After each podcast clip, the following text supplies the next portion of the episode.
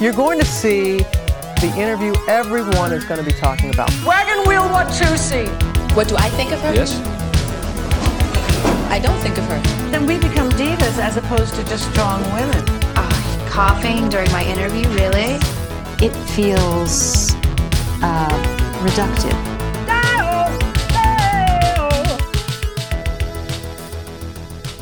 Hello, and welcome to Big Diva Energy, the podcast for and about fabulous people being fucking extralent. I'm Holly Morgan, and my husband Tom is also here. Microwave. Yes, divas, we've got a tasty little morsel for you this episode. Our subject is a culinary icon.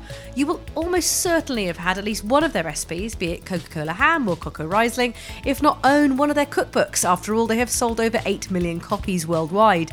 Our subject is none other than the domestic goddess herself, Nigella Lawson.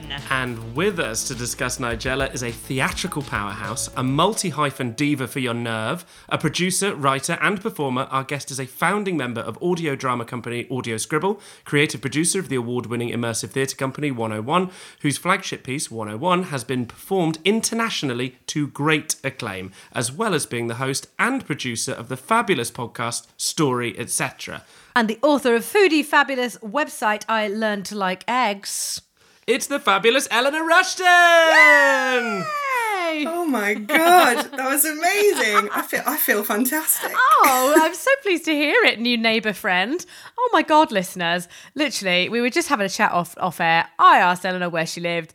Turned out, literally, not not half a mile, not three quarter I'd say probably a ten minute walk from where we are currently sitting.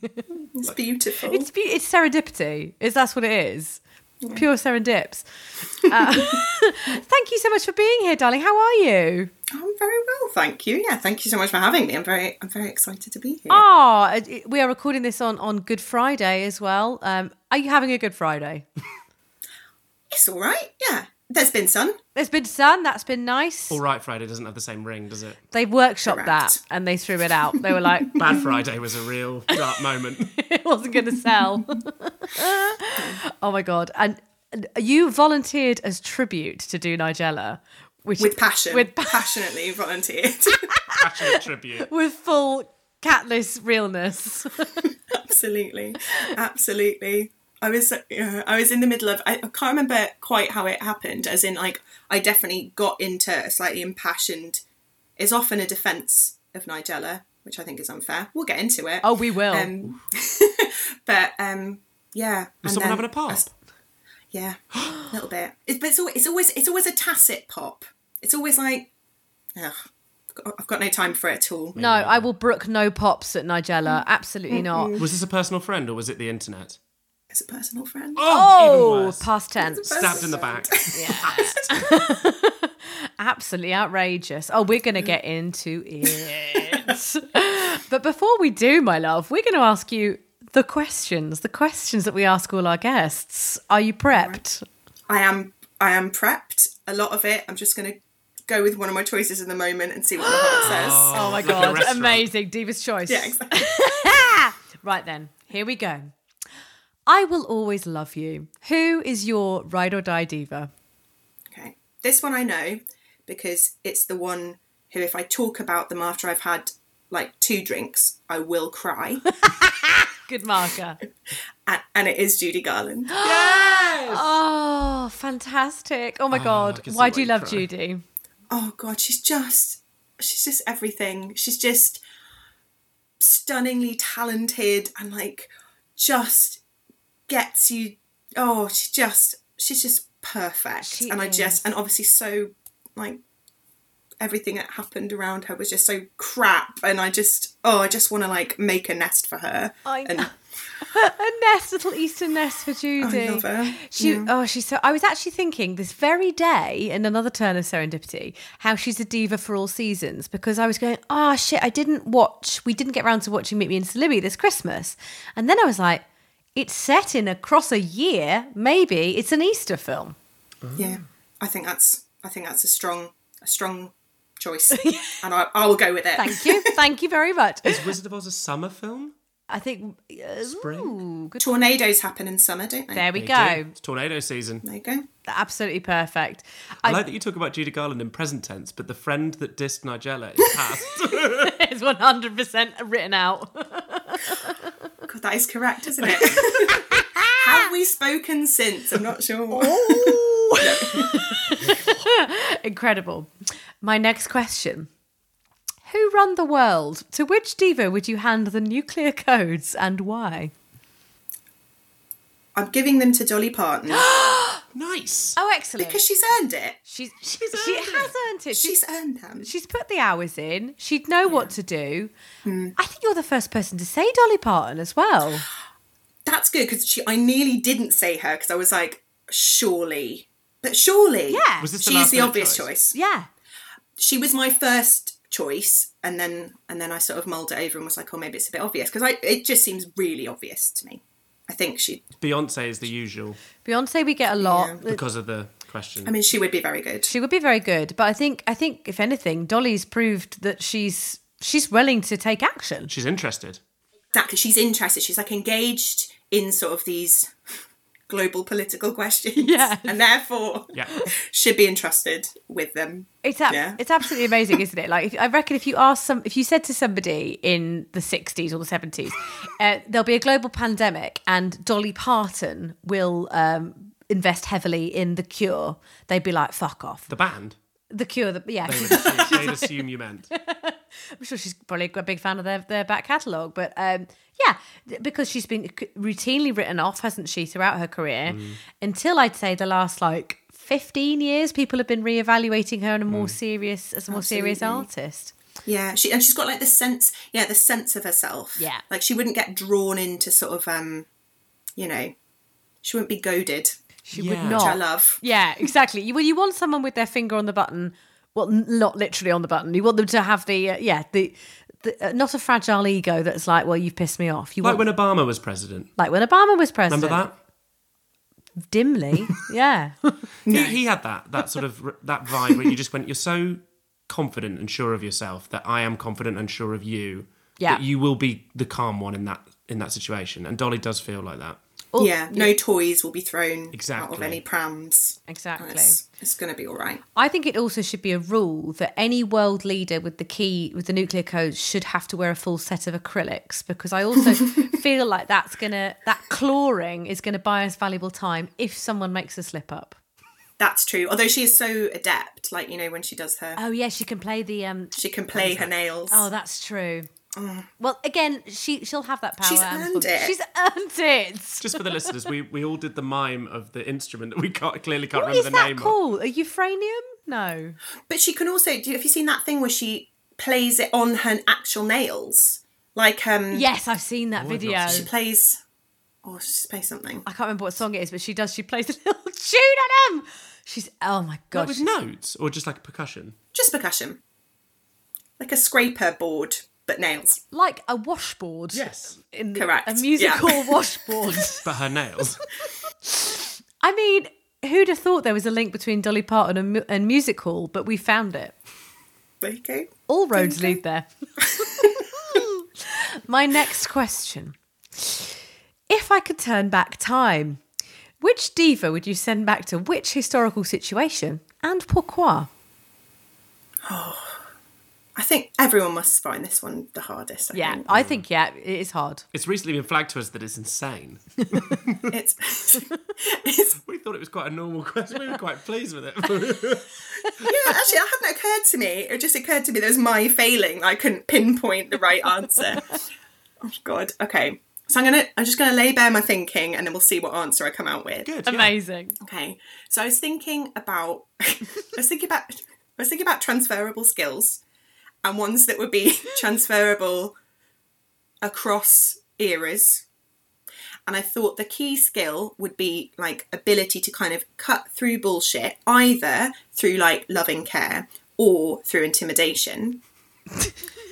so, so for the for the intimidation one, I'll tell. I'm just going to tell you both. I'm sorry. I'm just going to grab it. Um, so well thought out. I love it.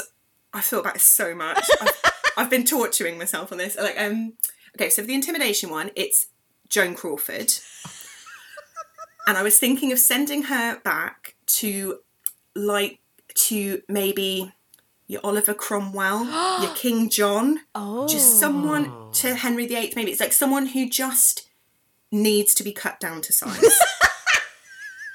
just with a wire hanger. correct. And she, I just think she would be perfect. That's incredible. I love that. Joe Crawford like cutting them down to size. with a look. A withering look or a reed. Six wives, really? yeah, uh, yeah. Okay. Amazing. Okay, that's good. I'm feeling good about that one. The other one I thought was so I was thinking about as well as transferable skills, value for money, and I thought like what would make a big difference with one historic moment, and I thought maybe like the summer family gathering of Victoria's children and grandchildren. Oh my god. because I think there's so many like warmongers, like um, imperious rulers, like in the making.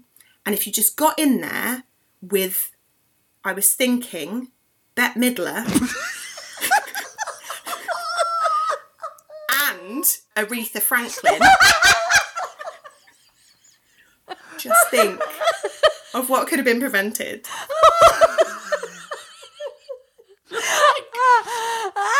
I love that's why I love this question so much, and I, that's my favourite answer anyone's ever come up to me. It's really- it's so- it- what I love about it is how earnestly and compassionately you thought about how you could change the course of world history.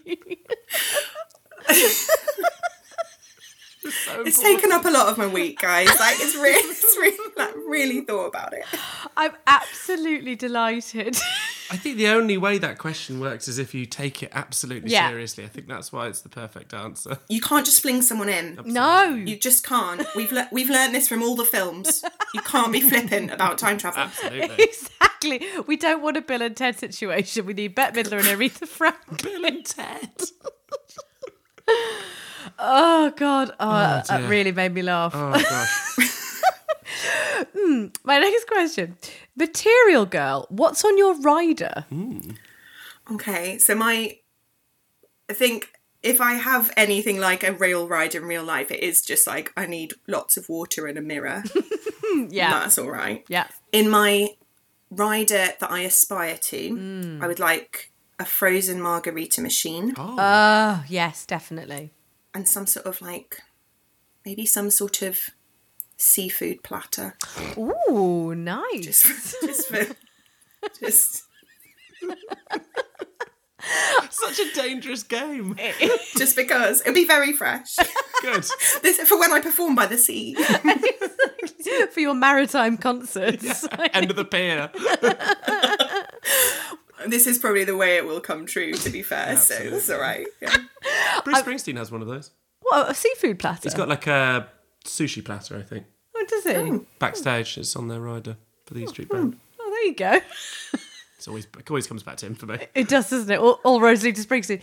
Um, I mean, it's a good way to test if people are taking you seriously as an artist because that, if that's not fresh, fresh seafood, they could do a lot of damage. Yeah, yeah, no, that is very true. You're very open to like to sabotage. I that's feel. true. If you've got a PA who's decided they don't like the cut of your jib, Yeah, exactly. Hopefully, down. yeah. That's, I put it under the margarita machine so it retain, retains its cold. That would be that would be my advice. That's good. If I was your PA and I was referring the details of the ride, I'd be like, "Don't worry about it, guys. Just put the two together." Yeah, I that's see. smart. That's smart because I was thinking you could have a dedicated pla- platter guard, but but if someone gets to them, making jobs it's over. It, well, that's true. in a post-pandemic world, we've got Yeah. to create jobs. You could be. I would take that job. For yeah. someone. oh my Guarding the god. seafood platter. I'd call myself the for someone I platypus. like. Yeah. Oh my god! Yes. Well, there you go. There we go. That's marketing. That is marketing. That's good messaging right there. That is, isn't it? Great. Brand new now Brand new career. The Platypus. Russian Industries. You've got the platypus, and it's just a margarita machine with a seafood platter below it. Tired platter guard Wyatt. Oh my god! I, I come up with a new. Um, a, a gr- what I would call, I would call a, a world changing invention maybe every five years. and, and the last time I did it, it was the spork. I invented the spork, but I didn't realise that someone else had already invented it. That doesn't take away from it, Thank you. in my view. Just to be clear, officially, Holly did not invent the spork. no, I didn't. if you think of it by yourself, I definitely came to it and had never at any kind of subliminal level experienced the spork. I, I claim this to this day. I think the platypus, if it doesn't, I think we coin, we, uh, what to call it? We're not coining it. Copyright it. Here and now, we invented the platypus. a platypus is also like you know one of those like water things you put in a backpack if you're walk like hiking. Is it? Those are platyp platyp Pat a pie? platypedes platypo platyp those Those. those are those Those are those. those are those. Well, I'd, I'd like one of them filled with margaritas. That'd be excellent. Even better. Yeah, there you go. Oh my not god! seafood though. no, not Horrible. Not liquid Choking shellfish. choking hazard. Liquid oysters. Oh, Christ. The decadence. She needs her purified oysters. Pureed, not purified. she mustn't swallow. I love it. And my final question, arguably the only one which has any, which is, should, should be taken seriously, is what does what does the term diva mean to you? I think I th- mm.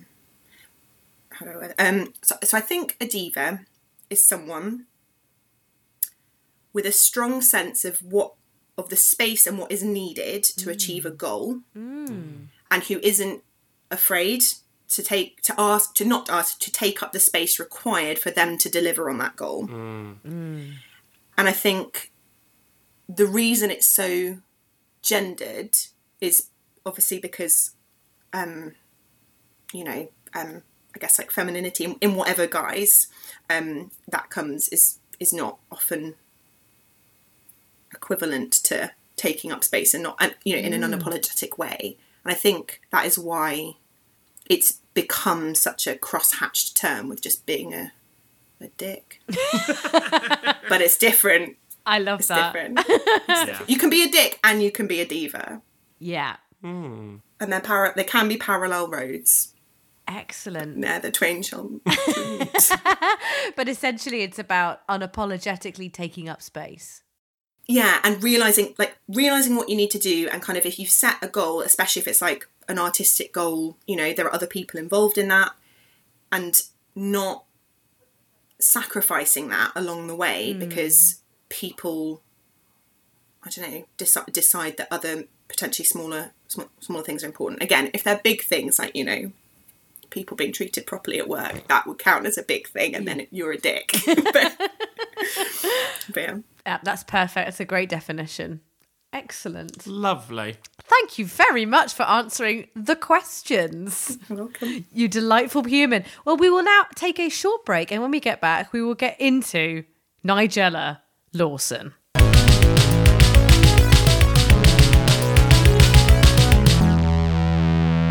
All right, and we're back. Uh, let's get stuck into this, divas. So we're going to have a little chat about Nigella, and obviously, Eleanor, you feel very passionately about her. when, when did you first feel this this passion ignite for for Nigella?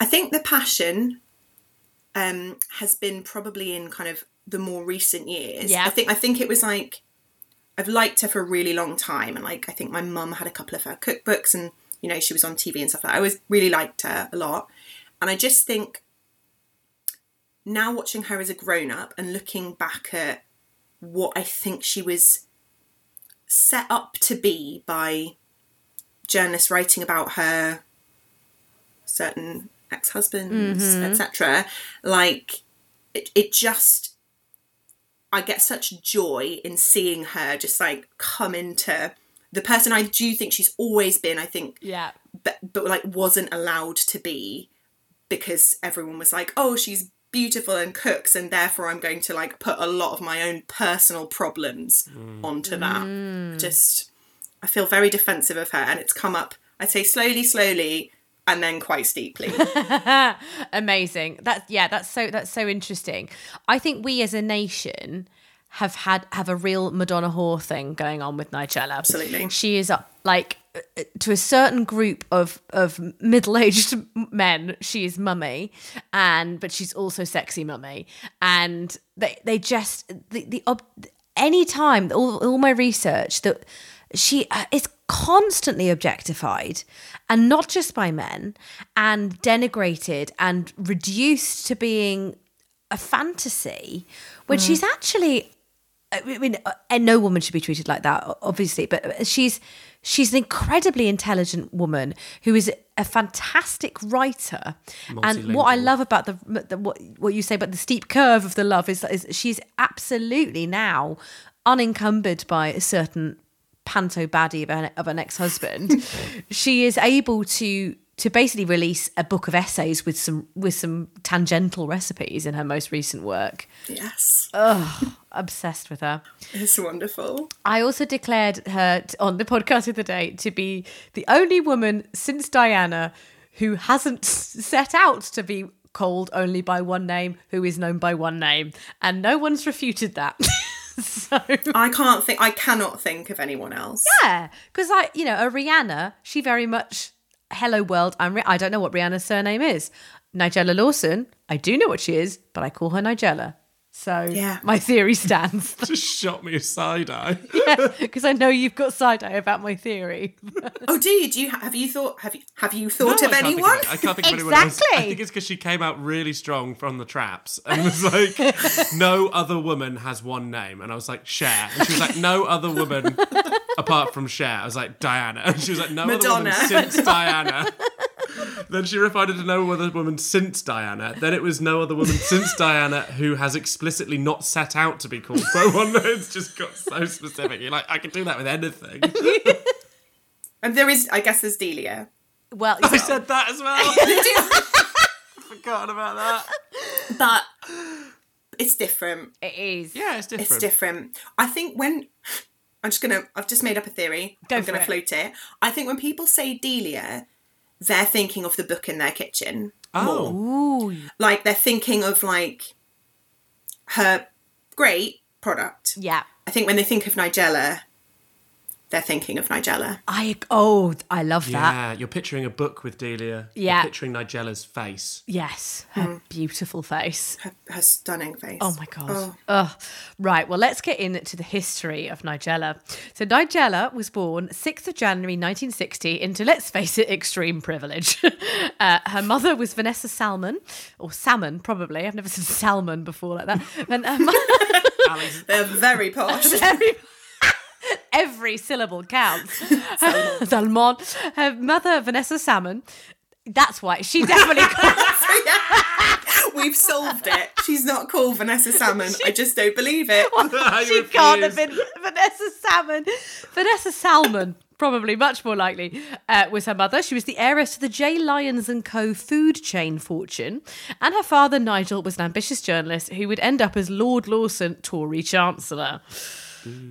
Boo. Oh yes, my, my runner for this. I should have mentioned this before, Ellen. My runner, my, my runner, my Eleanor, my runner uh, for this. I think that Nigella, until her beautiful redemption in the last couple of years, the middle part of her life, she's like a, a heroine in a gothic gothic novel.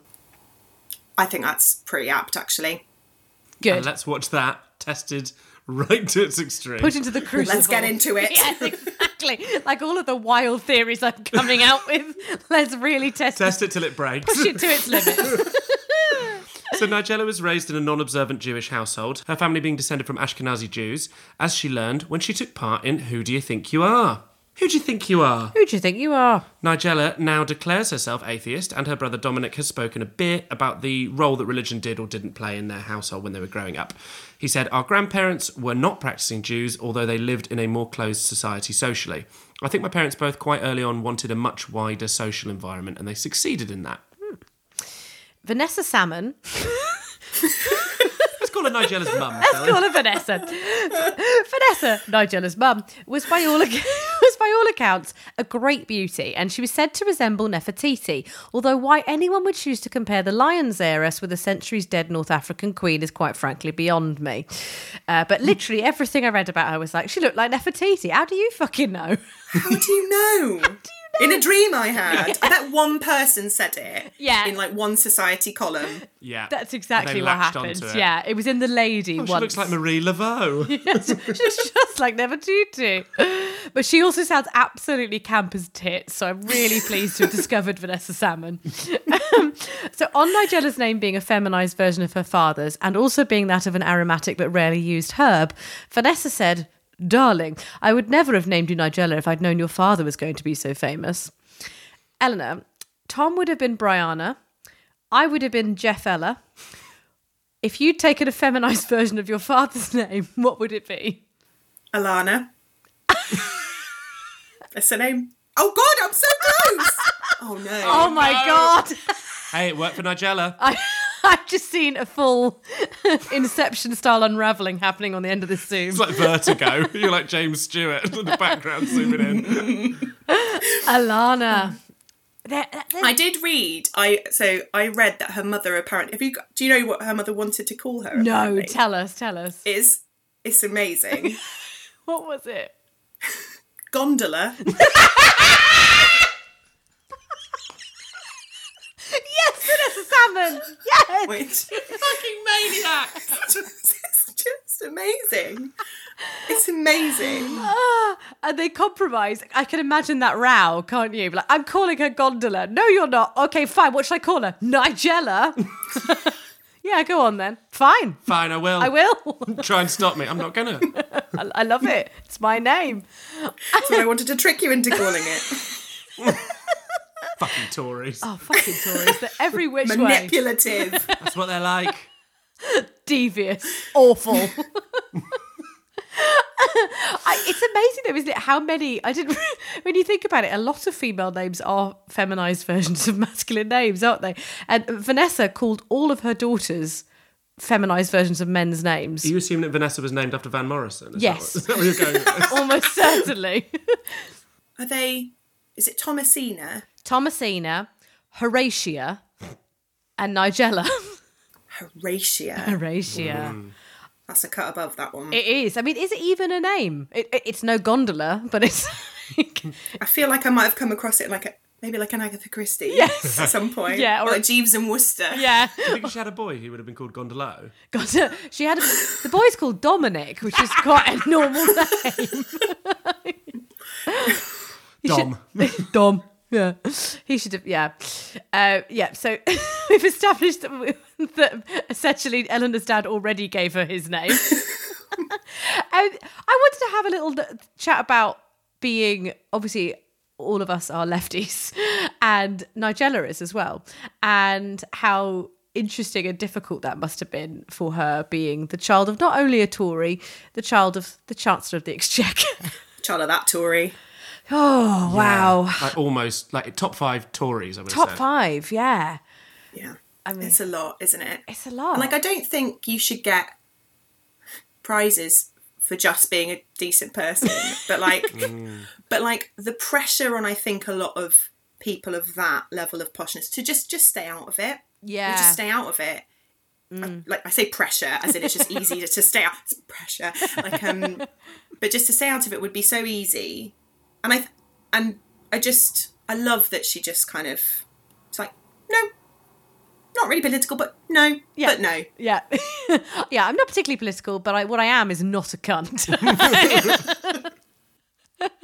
she made that point and she told it to the press as well. She, she's- but told, she told the press she was voting Labour. But we get ahead of ourselves. Oh, the other thing I wanted to say about, about her being a posh person by birth is that she could, she is entitled to call herself the Right Honourable because her, she's the daughter of a life peer. And she also declined an OBE. So she's obviously somebody that's like, okay, I really don't want anything to do with this. Like, I- I, yes, I'm called Nigella. Yes, I'm posh as tits, but I don't. No, thank you to the country. Yeah. It's weird, isn't it? I suppose because she's Yeah. like she's putting her money where her mouth is, and it's like Yeah, definitely. is it because she feels so strongly about it, or is it is it a not not a backlash? Not as in she's like kicking out against Mm. her dad, but like more like is there something in that background which she's just seen that and gone not for me? Mm.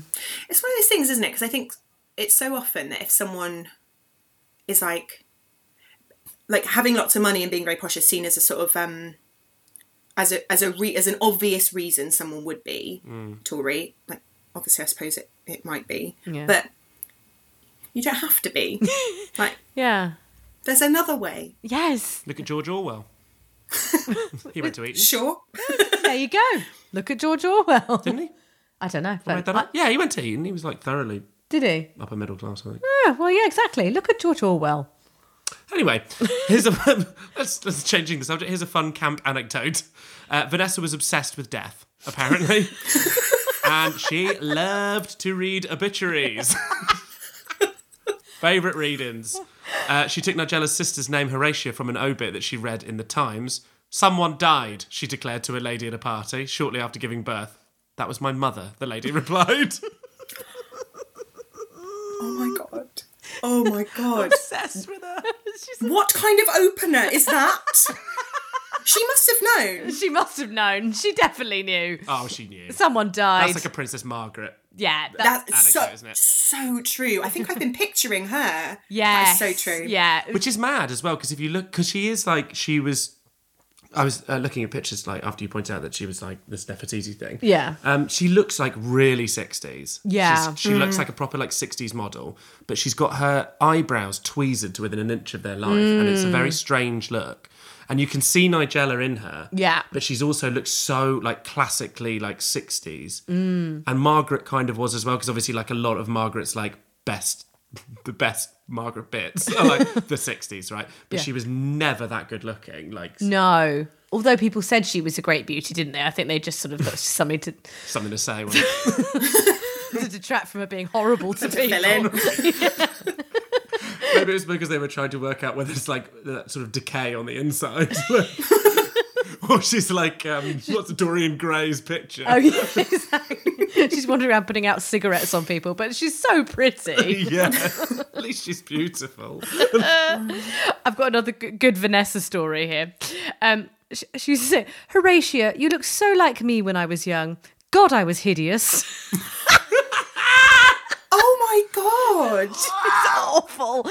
She's, I, I think Princess Margaret might be the best comparison we could have found for this woman. they are Absolutely. She's. cut from the same cloth aren't I wonder if they were friends. I Oh My they I God. doubt it don't know. I don't know. I think they might Oh, Maybe. have hated each other Well, That's true. That's true. the same circles though. I'm sure they come across each other at once. It'd be like So- Godzilla versus King Kong. Incredible. I'm obsessed. Where did you get that from? Is that did Nigella tell that or Horatia? Poor, poor Horatia. I think Horatia. Yeah, it was I think it Horatia very much the poor Michelle of Nigella's story. poor Oh Horatia. Horatia. It's Horatia is the one who sometimes turns up in um in Nigella. was- Yes. Like, yeah. And they have dinner a lot. Yeah, they're very Oh, does she? close. I think. Yeah. Does she look like her? Yeah. Uh, she does. Yeah. Yeah. Yeah. You You can tell they're sisters. Yeah. I like definitely. it. I like that. I don't have a sibling, so I always find it quite entertaining when siblings look like each other. Yeah. Anyway, that's outrageous. but there was a dark side to Vanessa, sadly. Uh, in a 2012 interview, she said her mother would shout at the children, I'm going to hit you until you cry. She told Simon Sharma, it's so Margaret. It's Mm. So Such Margaret, isn't Maggie it? vibes. It's so camp as well. She told Simon Sharma that she just didn't like me. Maybe because I came after Dominic, the princeling, and I was my father's girl, she was jealous. I don't know. Young Nigella retreated from her mother. She was extremely shy, bookish, melancholic, and lacking in confidence. Vanessa and Nigella's relationship was strained, and the young Nigella had little access to her father either. He had just been made the Chancellor of the Exchequer. So yeah, there's this real sadness to Nigella's childhood, and she's sort of like she'll allude to it in interviews, but she doesn't really she doesn't want to put across that narrative. I don't think. Yeah, I agree. She's not trying to curry sympathy, is she? No, She's she, I just think sort I of- think that's the thing. She's like, yes, I, I, I wasn't very happy, but I I'm not going to complain because look look at who I- look where I was born. But, Mm. but it doesn't negate unhappiness. that is also quite a posh person thing to do. I was thinking that as well. Like, I guess just just don't speak not of it. Yeah, yeah, it was that's true. Hmm. sad, I suppose, but like we just get on with it, don't we? It's that sort of attitude. Yeah, But I think like that idea of her being a, you know, quite a quite a, a s- sort of a lonely, melancholic child. Like Hmm. I think I think that's another reason I've sort of become so defensive of her, which is that I think in having this sort of like she's like this, Hmm. she's trying to arouse you all the time. Look at her, look at her, and I just think like for someone who perhaps is, and you know, I, I've no idea if she's shy or not, but like who, who has that sort of um, that's quite a stark thing to be sort of just chucked into, Yeah. and not really have control over it. And I think when she started trying to take control over it, people were still weird about that as well. But I Yeah, don't know. that's a really good point. Yeah, oh, I love her. Um, Charles Moore, former editor of The Spectator and Telegraph and current awful old Tory, recalled, uh, I remember her saying she wanted to ring him up when he was Chancellor of the Exchequer and she sort of couldn't get through. That's Nigel. Nigel. That's of Nigel, yeah. She sort of couldn't, like, literally couldn't get, get through on the phone. And I think probably metaphorically and literally they didn't have a connection. He was probably quite busy. Yeah, to be fair, he probably had quite a lot on, but Yeah. still, doesn't take it's not the best. It's good to talk, as Bob Hoskins might have said at the time. Rishi Sunak's always like going around, going around giving people dinner and stuff. isn't Yeah. he? So he's clearly got not that much to do. It sounds quite an easy job. I take that back. he had nothing else to do. There's also probably been a cultural shift, hasn't there, in the, in the way that we we view those jobs. I'm sure in you know the Chancellor of the Exchequer in the 70s. Of course, I haven't got time to talk to my daughters. I'm busy. Whereas Rishi Sunak would now be like, Rishi has no time for daughters. I mean, he's he is. uh, Well, he has- would because he's a fucking lizard, isn't he? So basically, he would be like, I love my daughters. Look, here's a picture of me smiling with them. Would you like some dinner? So by the time Nigella went to Oxford to study modern language at Lady Margaret Hall, her parents had separated, her father going on to have two more children with his new partner. Adding to the pain and confusion of the breakdown of her parents' marriage, the family money, to quote Nigella, pissed off in many different ways. I love she's got such a good turn of phrase. Yeah. I love her so much. Oh, she's so great. All right, you two clever dicks. Uh, you're both Oxbridge educated. Tell a shitty KCL ex grad what it's like and please make it accessible for the listeners. Um, yes, it's a funny old experience, isn't it, Eleanor? Like it's It is. It is. It is. It is a thing. it's a whole thing. Yeah. Um, did you do English? Yes, Yeah. I did. Yeah. Did you? I did. Yeah. Makes sense. But yeah, exactly. Oh, and We are where we are. We are who we are. I've heard and- admissions for English are down, but I reckon they'll shoot up after this. well, I think so. What, Nigella and those two? Yes, please. Give me some books. I, I think it- I don't know. I mean, some people obviously have the time of their lives, and you know, I obviously met some of the greatest people I've ever known, and was hugely privileged to go there. But there, there, with it comes a lot of um, a, lo- a lot of residual angst. I think that you carry with you as an adult, and it can be quite. I don't know. How do you feel about it, Eleanor? Um, I think I, I did have a really nice time, Hmm. and I think partly because I sort of just did a lot of messing about, Yeah. and sort of, and I think there's a lot of um. You get, I mean, you just get. A, there are a lot of doors that open, but as in you just have a thing. You people are like, oh, that's good, and Yeah. it's like, sure, but you know, it's f- sure, but like, and it and then I suppose yeah, you sort of um, I don't know. It feels it can feel it can feel a bit icky and unnecessary. Yeah, I would say. yeah, icky and unnecessary is definitely yeah, espe- and especially I think when you when you are of a, a leftist tendency as well. Sometimes when you're there, it feels you rub up against people that you don't particularly want to be around, um, and people when you leave often associate you with a kind of potentially like did you did you get in by merit or did you get in from some other purpose and it's it doesn't it, it always feels a fraught i would say would be how i, I feel about it like, generally I think, and I think it's like with um with any sort of privilege Mm. at all. Um, there's that thing of a- as is quite right of like acknowledgement and being like, well, Yeah. and sort of being nuanced about, yeah, this thing I probably did get because of this and then this and then this or whatever,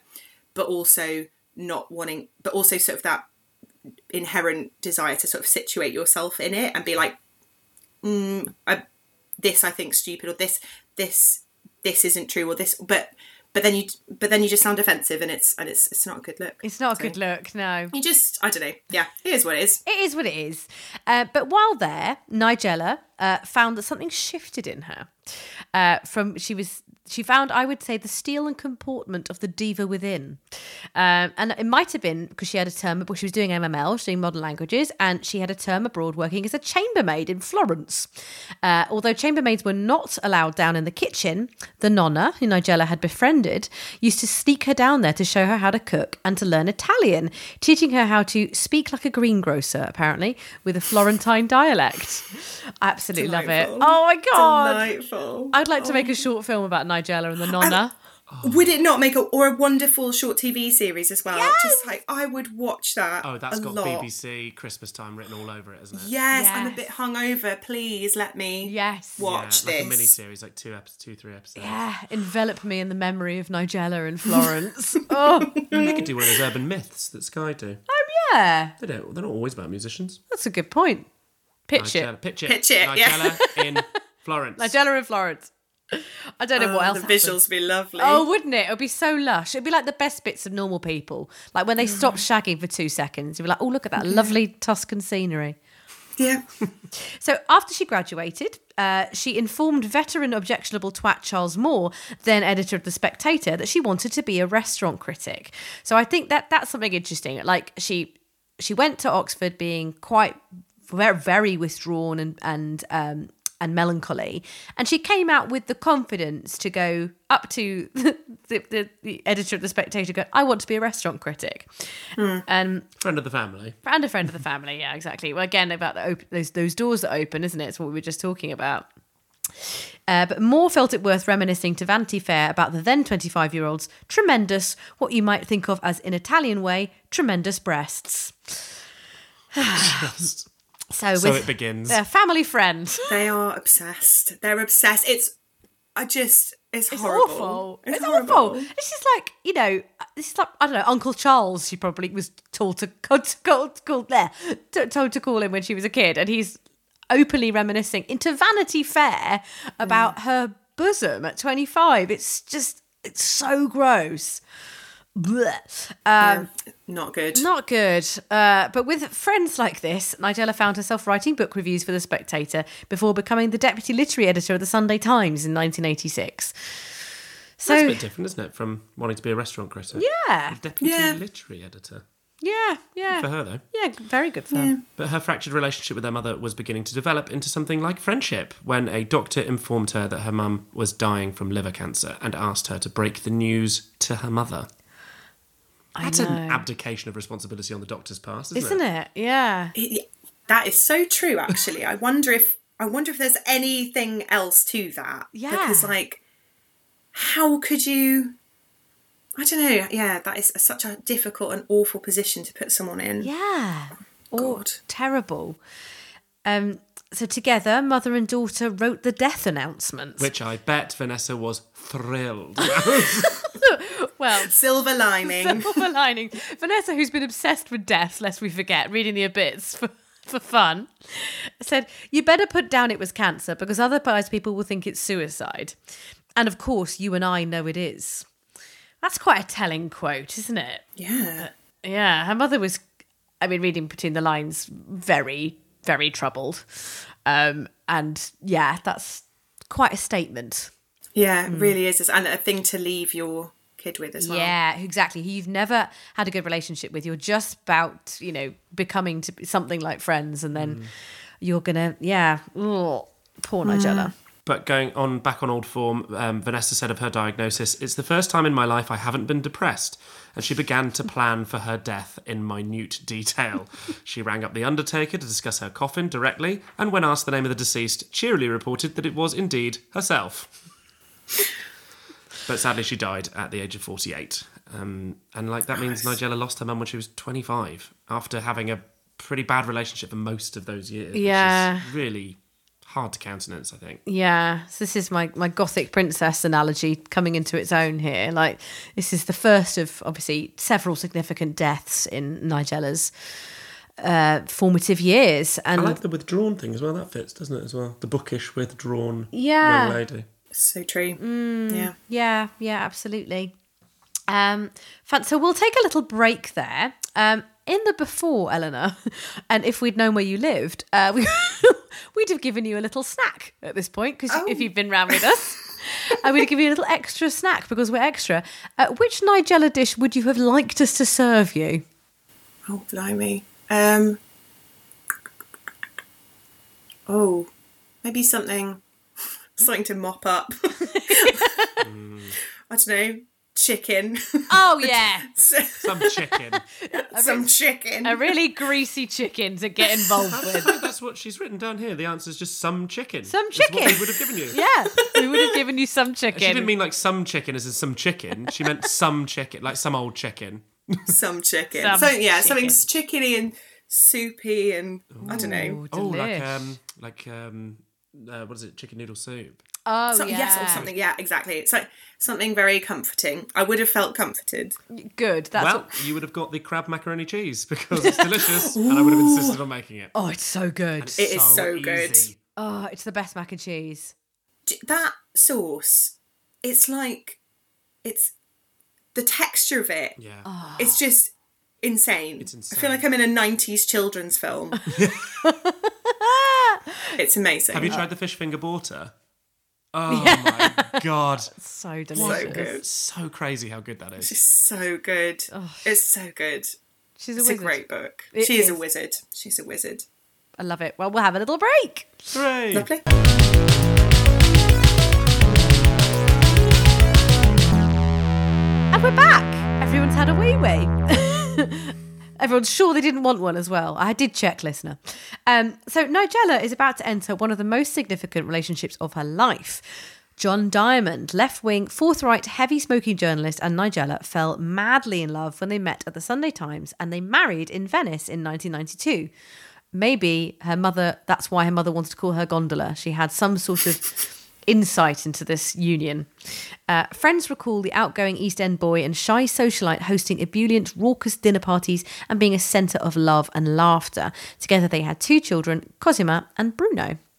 It's a nice name. They are nice names. They are nice names, aren't they? Mm.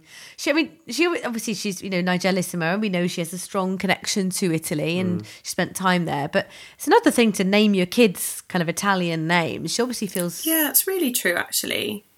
Just loves it. she just loves it. Especially because he's called John Diamond as well. I Yeah. love it. Hard true. smoking journalist. Like Yeah. hard boiled. Yeah, exactly. Well, and- John Diamond. John Diamond. Diamond. Uh, we I, we're all a bit too young really to remember this, um, but he was a big deal, John Diamond. he was a big deal, and I I actually do remember it because my mum loved him. Oh, did she? Um, she really loved him, but espe- especially the, s- the sort of columns he wrote when he was ill. yeah, To the point where she, they've I've s- I've seen the clippings in like recent years, as in they've moved house with them and stuff like Oh, that. Like, so she's wow. like, oh look, have you read this? I'm like, yes.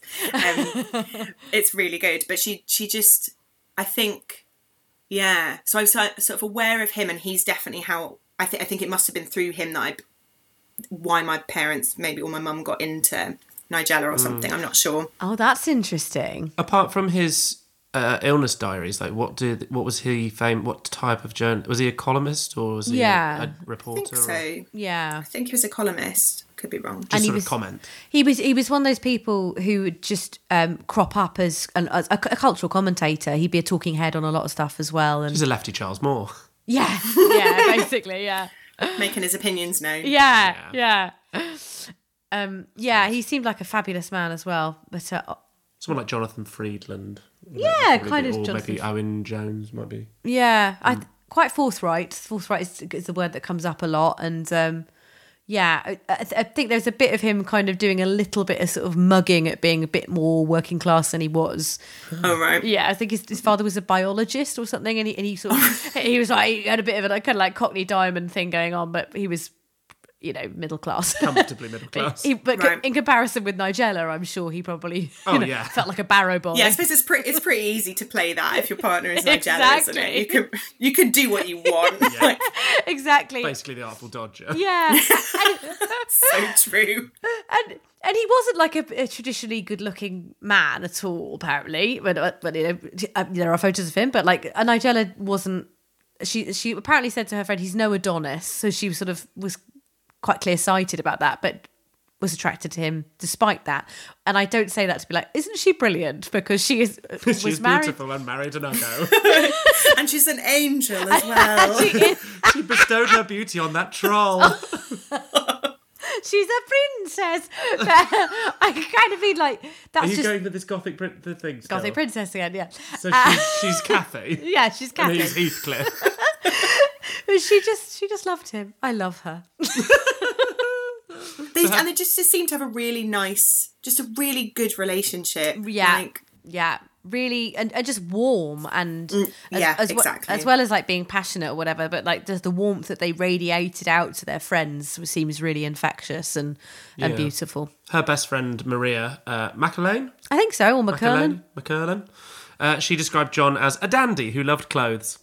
Uh, and it was he who encouraged Nigella to embrace a more provocative, fashion forward image. He also helped to encourage and draw out Nigella's obvious star power. She was a regular print contributor and columnist at this stage, uh, and so she began to take more television reporting spots. Uh, you can actually find on YouTube uh, footage of her reporting on the death of Diana, the only other woman who went by one name that did not decide to do that. Yes. It's for Newsnight in Yeah. 1997. a clashing of worlds. I know, How right? Oh, amazing. Yeah. Maybe before that she was just Nigella Lawson, and then once she had to report on that, she was like, "I'm going to get me some of that." Maybe. Almost certainly. Not all of that, but just that name. You just- Just some of that. yeah. I'll tell you can leave the rest. Um, when Nigella was nine months pregnant with Cosima, her sister Thomasina, to whom she was especially close, died at the age of 31 from breast cancer, um, which is absolutely tragic. And so, again, like we lost the mum at 25, and now she's losing her sister, who she was incredibly close to. And this is where it gets really gothic. So, five years into their marriage, when John Diamond was 43, Nigella, who had already endured so much, had to break the news to the outspoken, vivacious, self described rent a gob commentator that he had throat cancer. So soon their roles were reversed, and Nigella had to be the voice for her husband. So before, up to this point, she'd been comparatively di- comparatively withdrawn socially, and he'd led the charge really at these dinner parties. And he's, uh, throat cancer is just so so tragically, horribly, grimly ironic, isn't it? That someone who makes Yeah. their makes their living on talking Yeah. and so young, just Same thing happened to Christopher Hitchens. uh, yeah, yeah, I just think he was throat cancer as well. Yes, I think you're right. and again, same sort of guy, sort of opinionated, yeah, like well thought of, sort of ballsy commentator kind of Yeah. thing. Can I just ask who their family doctor is? And Yes, I wanted to say this. Wait, so she had to tell him as well. I know, I Does know. she just give the air of a doctor? Like, do you think people think she's a doctor? They're like, oh, sorry, um, could you go and break the news? I don't have time. I've got my next patient. Yeah, I don't know if she wearing chef's whites or something for this period. Unbelievable. Awful, isn't it? Like, why does she have to be the angel of death to everybody?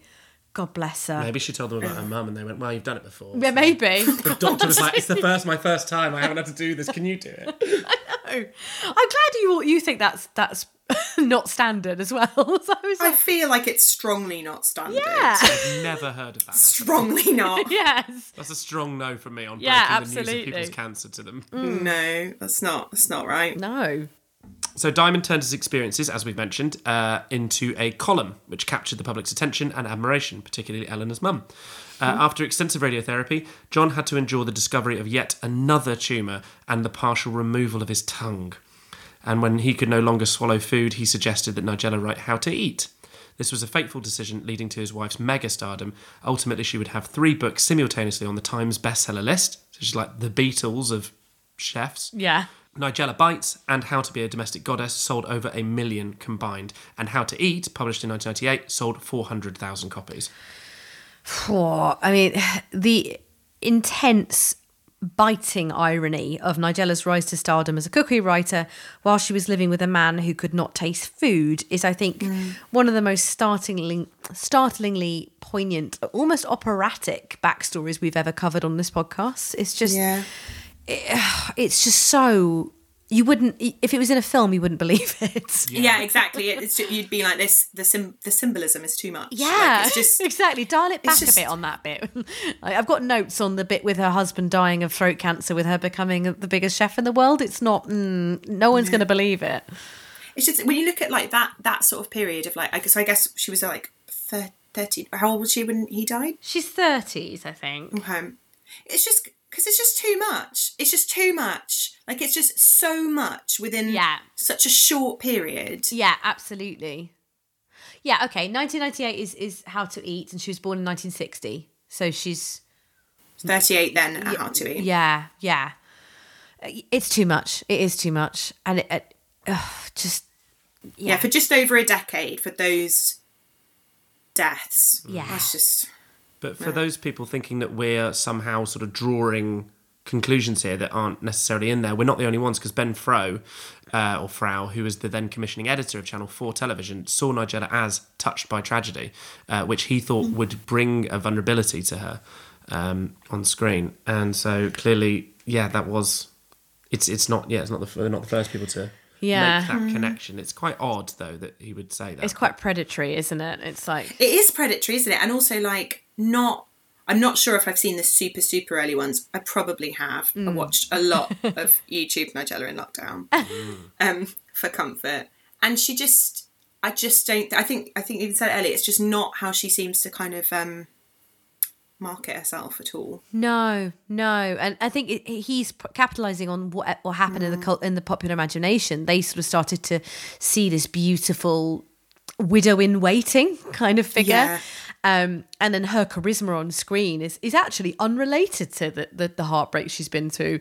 It's Mm. it's her natural the light that she gives off, right? But Yeah. but the darkness was clearly something that he thought he could market, but and did, didn't feel ashamed about telling people that. No, he's proud. Yeah. I've had a great idea. and I'm not afraid to say it. Yeah, exactly. nice one, Ben Frau. but, but thanks for giving us Nigella. Well, especially uh, thanks from two and a half million people because they watched her first cooking show, Nigella Bites. Uh, Nigella had the fame that her desperately ill husband actually had always wanted. Uh, and the first series of Nigella Bites is readily available and is the last one in which she used her actual kitchen. And it also has a lot of footage of the kids and her going about their daily life in it. Um, it seems to me interesting, I think, that the catalyst for her super fame, because she was already very, very famous before the show, uh, even before the cooking, really, is this sort of um, like intersection between her earthiness and her, um, for want of a better word, sensuality. I mean, the, the title literally calls attention to her mouth. Yeah. yeah. It's so true. It's so true. And I think it's like a really natural. So like they, I think that early, that those early ones, like I think she comes across as really, really natural in them. And I think Yeah. because I think she is that. She is Yeah. earthy and clearly, like in the most literal sense, like a really sen- sensual, as in into Yeah. her senses person. And I think when you see the sort of slightly, slightly later ones before she sort of um, I don't know. I think I think people just pick, picked up on that and just took and just um, dissected it basically. Yeah. And didn't keep keep the whole of it together. And I think- Yeah. Yeah. I think it's a really good point. Uh, Which is odd to kind of see that as interesting or, or that as being unusual because cooking is earthy and sensual. Yeah. Like like Yeah. you were saying, like she's a sensual person. She's a cook. Like you smell Yeah. things, you touch, you test fruit and veg, and like you smell them and you Mm. and you taste things. Like it's and also like yeah, if you're a really good, especially coming from an Italian sort of cookery Yeah. cookery kind of school almost. Like Yeah. That she went to like that's that's what Italians are like when they cook. They feel very passionately about food and like and that kind of comes into play so the idea that everyone i mean it's just a classic indi- indication of in, it's classically indicative of english people and their Eh, Right, abysmal exactly. taste in food And also, like, what were we? I, I and I actually don't really know this. Like, what what were TV cooks doing Was that dealing, kind of wasn't it? wasn't that? yeah. you know, jamie Like- oliver maybe yeah. sliding Oh, down the yeah. banisters and high-fiving his mate Yeah. oh i just throw this in there and i do that and i've taken a lot of coke today and call me jo But that's a blokeifying, isn't it, of what Yeah. was of, of the Delia mold, I think, isn't it? Of, of Delia being quite perceived to be mumsy. Yeah. and then Jamie Oliver coming in, uh, or, or maybe like a sort of re jigging of the Marco Pierre White kind of bad boy of cooking type vibe. Yeah. And then Nigella comes in with this energy which is maternal and earthy, but also seen. You, you can't put a, wo- a, beau- mo- beau- a woman that beautiful in front of the great British public and not expect them to to fetishize it. Yeah. They cannot hold it together. they cannot hold their shit together. they are the worst They are the Not worst. Able. No. So Jay Rayner last week did a feature on how to eat Did you read it? It was in. I haven't read it yet, but I have seen it. I've been saving it actually. Like I ju- again, I think it's just an absolute Queen Nigella, which is lovely to see because she retweeted it, so obviously she thinks it's good.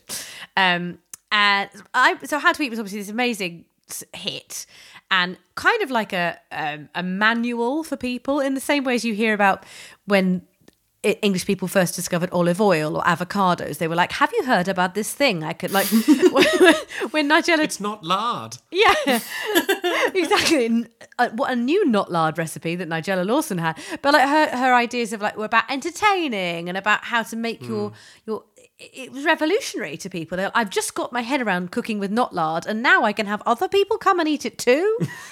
Like you when you discovered Alison Roman. yeah, exactly. Very like, very like. and just sort of making it not like a job of it being this Yeah. thing that, that didn't have to be like just a drudge after you finish work or like to like it could just Yeah. be you didn't have to pull everything out to impress everyone it could it just has to taste good and be something you could enjoy Yes, like what a concept wonderful imagine. Yeah, maybe there's something about that in the, the modernisation of, of the Delia mould in the sense that Delia's cooking for others, but in the sort of traditional role as she was seen as like the wife and mother Yeah. who cooks the dinner for you. Whereas Nigella is like she's cooking the dinner and enjoying the dinner herself. Yeah. Like Yeah. she's cooking it was she wasn't ashamed to cook for herself or for her to be able to sit down with her friends and be like, here's the meal I've cooked. Let's all enjoy it. Mmm, my cooking's great. yeah. yeah Which is the that's kind- so- yeah Yeah. Um, I wanted to chat a bit about um, how to be a domestic goddess um, and the feminist criticism of the title. Um, so, I mean, Nigella has rejected that criticism, uh, saying it was about the pleasures of feeling like one rather than actually being one. Would would we agree with that, Eleanor? Like, i think that's fair enough I think yeah, it's one of those things yeah you know some people are going to take it one way some might take it another way but it's hardly like even if you read it as completely you know meant seriously yeah, even then it's not the it's not the it's not the worst most damaging thing i guess but it also so clearly isn't It so clearly Like, isn't. She's she's It's got such a really a good. wink, isn't it? It's such a wink. exactly she's got such a sense of humor and i think it's, it's clearly a cocked eye at those kind of 1950s manuals and and she is m- earthy enough and ballsy enough to be like oh fuck obviously i don't make my own pastry or whatever it's like exactly yeah exactly like it's such a celebration of being able to like have all the all the nice things like to eat nice things but Yeah. but not to have to be like oh well i live in the kitchen now and, Yes. and I- you know oh no i couldn't possibly join you at the table like it just it's- it's just so obviously not that and i Yeah. just i don't know Exactly. Uh, the Times said that it is defined by its intimate, companionable approach. She is not issuing matronly instructions like Delia, she is merely making sisterly suggestions.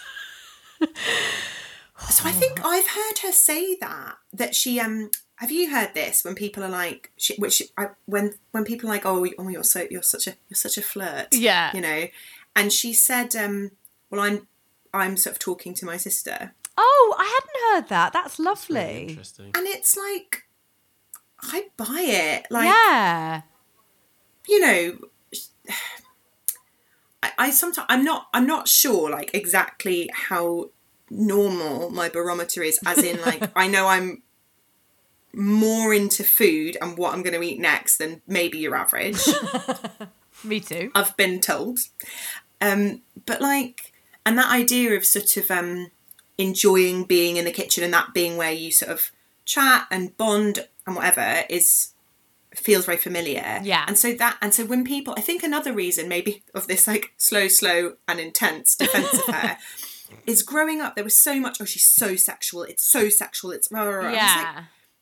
is it though? Like sometimes there's a, as you say, like a wink. Yeah. But like, maybe calm down. Maybe chill out. Maybe chill out. Yeah. And like, Yeah. and that idea of it being quite, f- quite familial or friendly, I, th- I think rings quite true. Yeah, I agree. I, I, I- I think that's really interesting, and like al- also because when you the advent of YouTube, there was there was a lot, quite a lot of clips reels of like M- Nigella's most dirtiest bits. They put together her being like, mm, "Oh, I love butter" or whatever, and and in, but that's not the program. Exactly. Yeah. that's not what went out on TV. yeah. Um, I remember there was once on the I think it was like a radio program or something. Someone they had her on and they played her it, played her it, and I don't think she. I think she was like okay, and so- but didn't didn't go along with it that well. I, I feel like even at the time I was pretty like I probably thought it was funnier than it actually was, Uh, but now I'm just like yeah, like just being nonplussed and being like why. I guess explain why funny Yeah, exactly. is probably the best way. But- yeah. I think she's just, she's naturally quite camp and quite fabulous. Oh, she is fabulous. And it's not Yes. affected. It's not for the male gaze at all. She's just like, oh, I bloody love butter. Like it's not. It's nothing. It's not. It's not hypersexualized at all. Actually, your the, the male gaze is making it more of a sexual thing. She's just sitting there with her girlfriends, being like, oh, bloody hell, isn't it nice to have a have a potato? Yeah. But that book sold 180,000 copies in four months.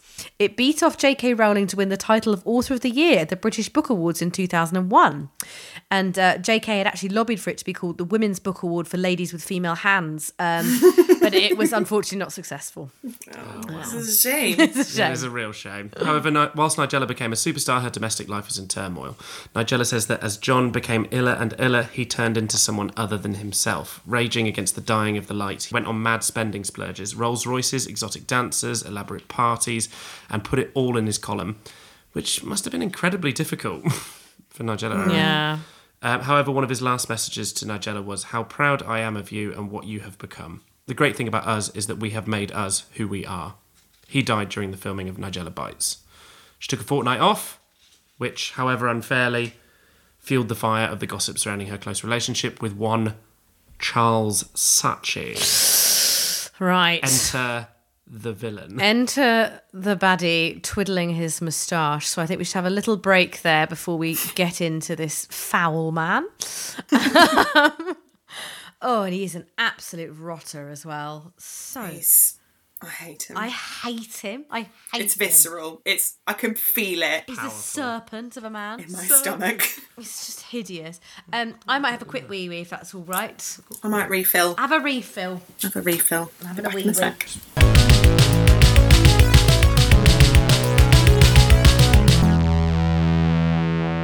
All right, so we're back. So, to pick up on Holly's gothic heroine analogy, Charles Saatchi is an incredibly rich, acquisitive man who, the minute he got Nigella, essentially kept her in a castle. I mean, just- um, but we get ahead of ourselves. So, there's a lot of salacious gossip surrounding the start of that relationship, as art dealer, hoarder Saatchi was one of John Diamond's closest friends. Charles has been fabulous and kind to me, the dying husband told Maria Mac- that lady. Maria. Maria, the best friend. Uh, so who cares if he's trying to get into Nigella's pants? Apparently, the public. Yeah, the public really did care. Um, Like, really? Yeah. Yeah. Um, yeah, I mean, look, who are we to speculate about what was going on behind closed doors? But uh, after what she's been through with her, with her husband's illness, really between the lines, like there's quite seems to be quite a lot of chat about how he actually fully knew about it and fully condoned it, and sort of bless gave it his blessing. But w- it, it again, it's this whole Madonna whore thing with her, where it's like sainted Nigella, the widow in Wainting, the minute she, the minute he died, he she shacked up with with Charles Saatchi. It's not. There's no grey areas with the great British public. they either love you or they very Diana-esque.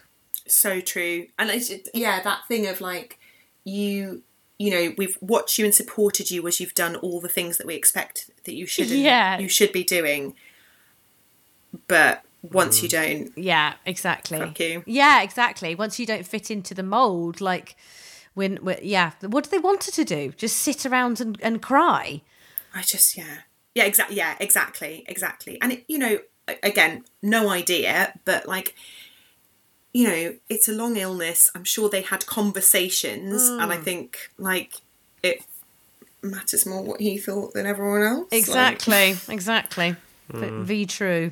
she married him two years after John. Reader, she married him. Reader, she married him. Two years after John Diamond's death in 2003, and friends report how it seemed that she was taken into Saatchi's domain, his enormous compound, where he had a new kitchen modelled especially for her, and the shutters came down.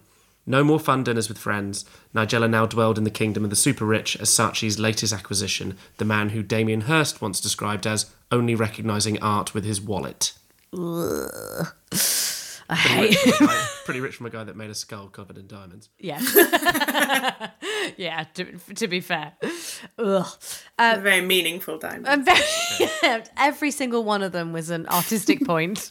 There's a lot of commentary on this marriage, which painted Nigella as the heartless gold digging home wrecker, fueled by Kay Sarchi, Charles's then wife, observing, God, it's humiliating being sacked. Uh, Nigella denies this. As far as I know, Kay had been seeing a divorce lawyer long before I got involved with Charles, she says succinctly. Moreover, she did not need his money, baby. she was fine. She was fine. I think she was absolutely just fine. fine. I'd say, arguably, if anything, he needed the profile of Nigella Lawson being his wife. Yeah. I mean, like, yeah. I, I'd pretty much forgotten. He was obviously he was a huge deal, but yeah. he hadn't been on my radar for a long time until she married him. No, I mean he's a proper rotter. Like, I, I didn't want to put too much in about him because fuck him. But like, he's him and his brother architected the um the ad campaign that got Thatcher elected, like, which is pretty gross. He rounded up a load of Saatchi and Saatchi employees and took a picture of them, making them look like they were at the Labour Exchange, and was like, "Look, look what like he's he's a proper wrong'un." So Nigella's dad probably likes him. Nigella's dad probably. well, I mean, look, we wouldn't be the first people to draw draw the comparison between her father and Charles Saatchi. No. there's they looked remarkably similar. Uh, Yeah. similar kind of. He's an, he was he was older than her. It's after what she'd been through. Maybe she was looking for some sort of stability in the form of a father figure. In sort of classic Tory fashion as well, it's cl- uh, very telling that Kay, his wife, describes being married to him in terms of Yes. Yeah. Yeah. a job, employment. And what a job. What a job. so career-wise, apart from a brief blip when ITV1 gave Nigella a chat show, which is very difficult to find footage of. Have you found I've it? never seen it. I know. I've never seen it. I think I've she's had it never seen it. expunged from. I think she's had it You know, removed. I, res- I respect that. That's all yeah, right. get rid. Everyone's allowed a pass. She said herself it made her very uncomfortable. So I say get rid. Oh. Yeah, get Sack rid, it doll. off. Get rid, exactly. Uh, our girl is now pan globally a one name phenomenon. Yes. In 2006, the first episode of BBC, BBC Two's Nigella's Christmas Kitchen, well, I think we all remember that, debuted with a strong 3.5 million viewership. It also showed her to be the OG influencer. Off the back of Nigella's endorsement, sales of goose fat more than doubled in the UK. Have you got the Christmas album? I was going to say, have you got the, I have you got the Christmas absolutely album? do. It's good, isn't it? Absolutely do. It's so good. It's so good. That I mean, those potatoes are amazing. Ah, just brilliant. Just so brilliant. good. I love it when things like that happen, like when Fleabag aired and those jumpsuits and gin in the tins. just Yeah. sold Gin out. yeah, yeah, exactly. The Yeah. great British public have no No fucking imagination. imagination whatsoever. We're very into peer pressure. Yeah, yeah, we Love are. it. The Brits are big into peer pressure. Mm. They love it. She brought back Riesling as well. Riesling, that that sort of slightly Germ- the one naff you don't German like. wine. Yeah, that she she cooked her chicken in it, and everyone was like, "Oh, lovely!" I, but I like Riesling now because she is an O- OG influencer. Not you though. No me. Kick him back. Yeah, it's the one thing Nigella and I fall out about when I'm round hers. She's like, "Have some Riesling."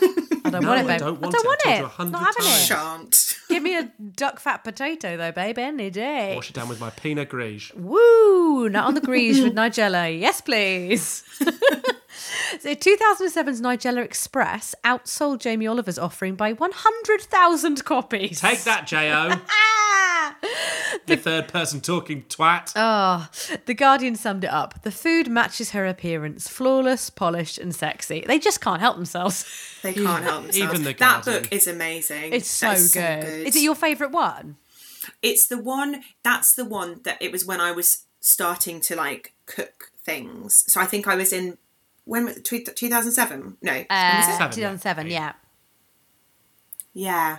Yeah. So like I think it was like I would use it to sort of structure a structure an evening on and be like, I'll cook that, that and that because it'll be quick. And they're just it's they're so good. They are brilliant, aren't they? Just I ugh, the fact that you could have qu- flavour quickly.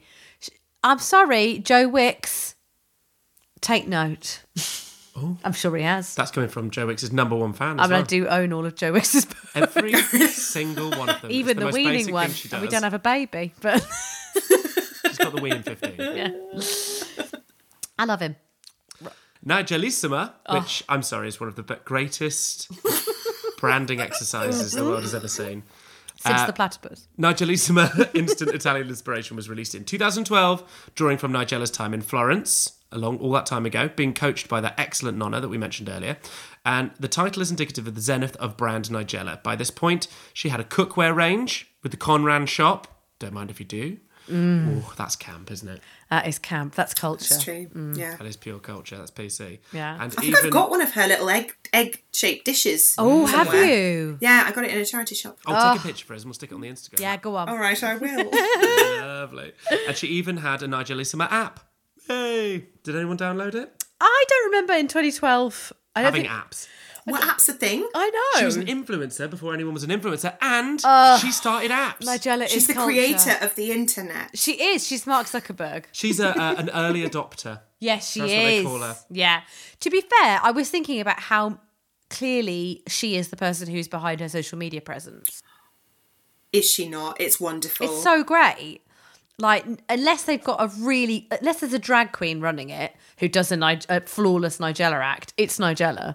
it is Nigella. I'd love She to just see that, she's though. just so delighted. oh yes. That'd be great. Oh. There must there must be someone. If not, why not sort it out? But you do know And what when. the drag will involve, like Oh yeah, butter, yeah, uh, that's and true. it's like, yeah, Mm. Would go against everything we've talked about for the last hour and a half. like we need a feminist drag queen, dra- a feminist drag act, please, about based on Nigella. So the Daily Mail duly dug up a few Italian women who were scandalised by Nigella's methods, obviously, probably goading them to say something, anything about her bosom, but it's another mammoth hit. Oh, I love Nigelissima. Absolutely adore Do it. we have it? It's, Uh, it's we great. do, yeah, we do. It's an, um, then in 2013, Nigella and the late great Anthony Bourdain debuted reality cooking show The Taste in the States, followed by the Channel 4 version the following year. But 2013 is the year where it gets fucking messy. The Sunday People published pictures of Saatchi holding Nigella by the neck and clamping his fingers over her nose outside a Mayfair restaurant. Witnesses attested to Nigella's extreme distress. Saatchi described it as a playful tiff, saying that he was merely trying to make a point and that he had no grip on her. I mean, do you, do you remember where you were when you first saw those pictures? Or do you remember do you remember this sort of time? Oh. I do you know I actually Mm. don't. No, I was trying to think about it. I think I remembered the the fallout from the from the court case more. Yeah, me too. The tr- Mm. yeah, the trial. But I have seen, I've looked at the pictures recently when I was researching them. They're really horrible. They are vile. They're so vile, and I just it's one of those things of like I I I just I wonder I wonder if it would be different if that happened now. I Yeah. wonder if like I just it, they're just so they're horrible. They're disgusting. And if that's what he felt he could do in Public. yeah, outside in Mayfair, what the fuck was going on at home? Yeah. Um I mean from her she she doesn't describe any physical abuse, but she but the emotional abuse sounds awful. Um she described it um as uh how did she describe it? I've got it down here somewhere. Well, more problem is that the press's reaction as usual Oh. played an absolute blinder. Yeah. Uh, the Telegraph headline was "Yes, it can happen to her." oh god. Just so unacceptable. Yeah. It's It's awful, isn't it? We um we just watched the Tina Turner documentary the other day, and it, I was thinking about that because obviously we- I was writing, doing the research for this, and it's just it's there is such an interesting conversation to be had about what we perceive to be the sort of woman this does happen to Yeah. because it, it okay the, oh it can happen to her it can happen to it can happen to anybody and any and it's wrong And regularly Yeah. does. and it regularly does exactly and it, there's this kind of the, the, like people will bracket the martyrdom of tina turner as like and, and enshrine it as part of her legacy whereas it seemed a little bit like with nigella there was a kind of i think that the public were horrified but it did also seem a little bit like there see Yeah. That's what you get if you marry your dad. yeah yeah like yeah, like a comeuppance type thing, maybe. Well, I don't know, Yeah. maybe that's not fair, but like, and something also about like, I'm trying to think. This is this is a possible direction, but you know that when was that that arch the archers thing about coercive control that was massive? Yes, two years ago. um, It was- two, three years ago. Yeah, H- Helen and because I think that's it. Because I think so. What she sort of yeah, what she sort of described as being like, as you said, not she hasn't gone into detail about you know physical anything, but like um, but this idea of like just living in a in an enclosed, isolated way, and the way he then did end up um behaving during the trial and stuff like that. Like, yeah, I don't know. Like I, I hope, I hope people might be different now. Do you Yeah. think that the Archers based it on Nigella and Sarcho? maybe. Maybe. wishful thinking. I wish she'd stabbed him. Um, but the uh, uh, yeah, I mean, some of the things she d- detailed, like she wasn't allowed to go to her friends' parties, and she wasn't. She was basically held captive in the house, and even things like, do you remember the Burkini incident? I do. which was like did you see that so nigella was photographed in sydney wearing a burkini which is like a, a full cover-up swimming outfit and obviously the tabloids print all the pictures being like this ridiculous thing she's doing it's a very co- a, lot, a lot of women in, in, in- wear them they full cover up um, but she the reason she she said later the reason she was wearing that was because charles liked his women pale like it's really so creepy. so insidious and disgusting isn't it yeah. Blah. them pale, like an 18th century aristocrat, Yeah. or a necrophiliac. yeah Or a veal. Either way, something he could possess in his horrible, creepy castle. Yeah. And it just when you compare like the stuff, you know, that where like John Diamond sort of like really encouraging her and saying wanting her to step into her talent and like encouraging her to be on TV, the, all these parties they had, and you just if you were friends with Nigella, you would just be like, at what point are we battering the doors down? Like Yeah. at what point? Yeah, we're uh, going to go. when is the intervention? Yeah, we need to get her out. 100%. Absolutely. And true to British law's form, Sachi was just cautioned for assault, uh, and Nigella left the family home. She filed for divorce, citing ongoing unreasonable behaviour. His statement to the press stated that they had drifted apart because he's what? A cunt. they were granted a decree nisi seven weeks after the incident outside Scott's restaurant, ending their 10 year marriage. However, there was more laying bare of the private life of Nigella to come. So this is where we get the real like Fuckery. what what a- Absolutely. what drama. So Francesca and It Elizabeth. really gets the archers. It really does, yeah. if you didn't, you didn't buy us on the plot twist when she become famous when her when her husband was dying of tongue cancer. Uh, Francesca and Elisabetta Elisabetta Grillo were the former assistants of Nigella and Sarchi. They were taken to court accused of using the household credit cards to steal hundreds of thousands of pounds. They countered that Nigella gave them hush money for what they claimed was her abuse of cocaine and prescription drugs. Also, backstabbed by the Italians as well. I know. She must have been gutted. This is all because she did a non-conventional carbonara. They played the long game. It's revenge, revenge for Nigella Summer, exactly. Ham in the carbonara, and they came for her. Right, that's it. the trial's every lurid detail was poured over by the tabloids. Nigella admitted to drug use in order to make an intolerable situation bearable. A situation that she des- a situation she described as intimate terrorism. That was the phrase I was looking for, intimate terrorism, which just seems like a really interesting way to describe coercive control, actually. intimate terrorism. the jury cleared the Grillos not guilty, but as the sisters rightly observed, we have won the court case, but definitely Lawson has the most support from the public. In the aftermath of the trial, on the 30th of March 2014, Nigella was not permitted to board a flight from London to LA. The US Department of Homeland Security explained that foreigners who had admitted drug taking were deemed inadmissible. However, she has subsequently been granted a waiver of inadmissibility. I mean, that this is a real crucible for an icon, isn't it? Going through There's so much going on, there's so so much going on. much seasoning. so much. This is a real I came through the fire moment, isn't it? This is like if there was the biopic of Nigella's life. Fire would be border control. Yeah. and casual cocaine use. it's so camp. I was gonna say just like her outfits in the court case, like she just. Just and because I can't remember, I've I couldn't find the actual quote where she said this, but someone basically being like, "Did you?" Because you know they were trying to sort of paint her as being, you know, too like drug addled to notice anything happening, etc., etc. And she said something along the lines of like, "You can't use cocaine a lot and still look like this," or something like that. And I was just like,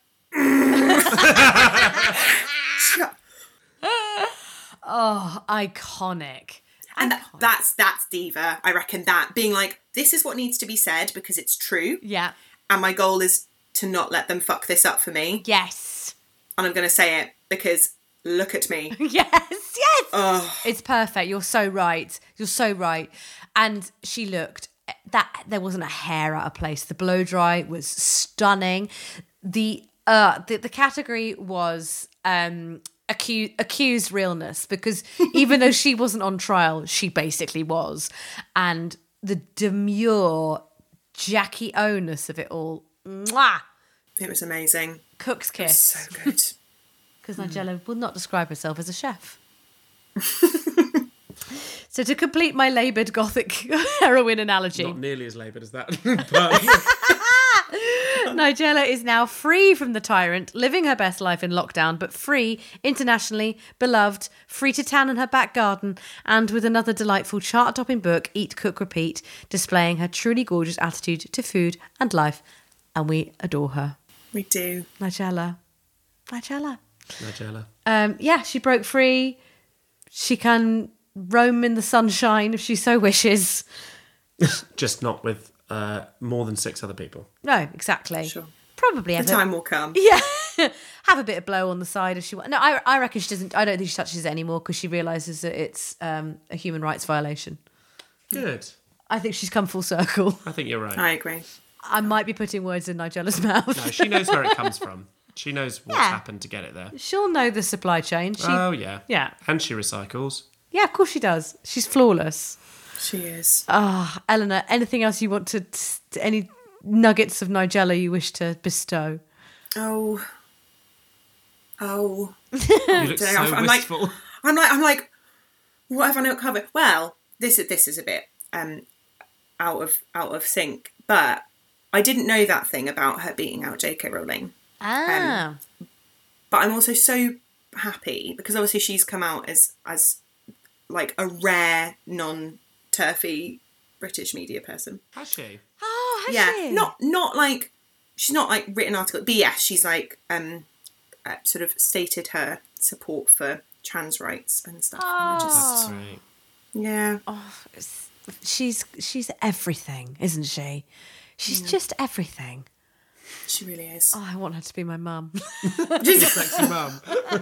be, be my sexy mum, Nigella. Maybe she tweets her after this saying, "Be my sexy mum." I bet she gets a lot of those tweets. I'm sure she- she's got a special filter for those and she's Yeah. right to have one Yeah, so I don't know if we'll break through. yeah. Oh, I hope we got everything right, Nigella. We love you.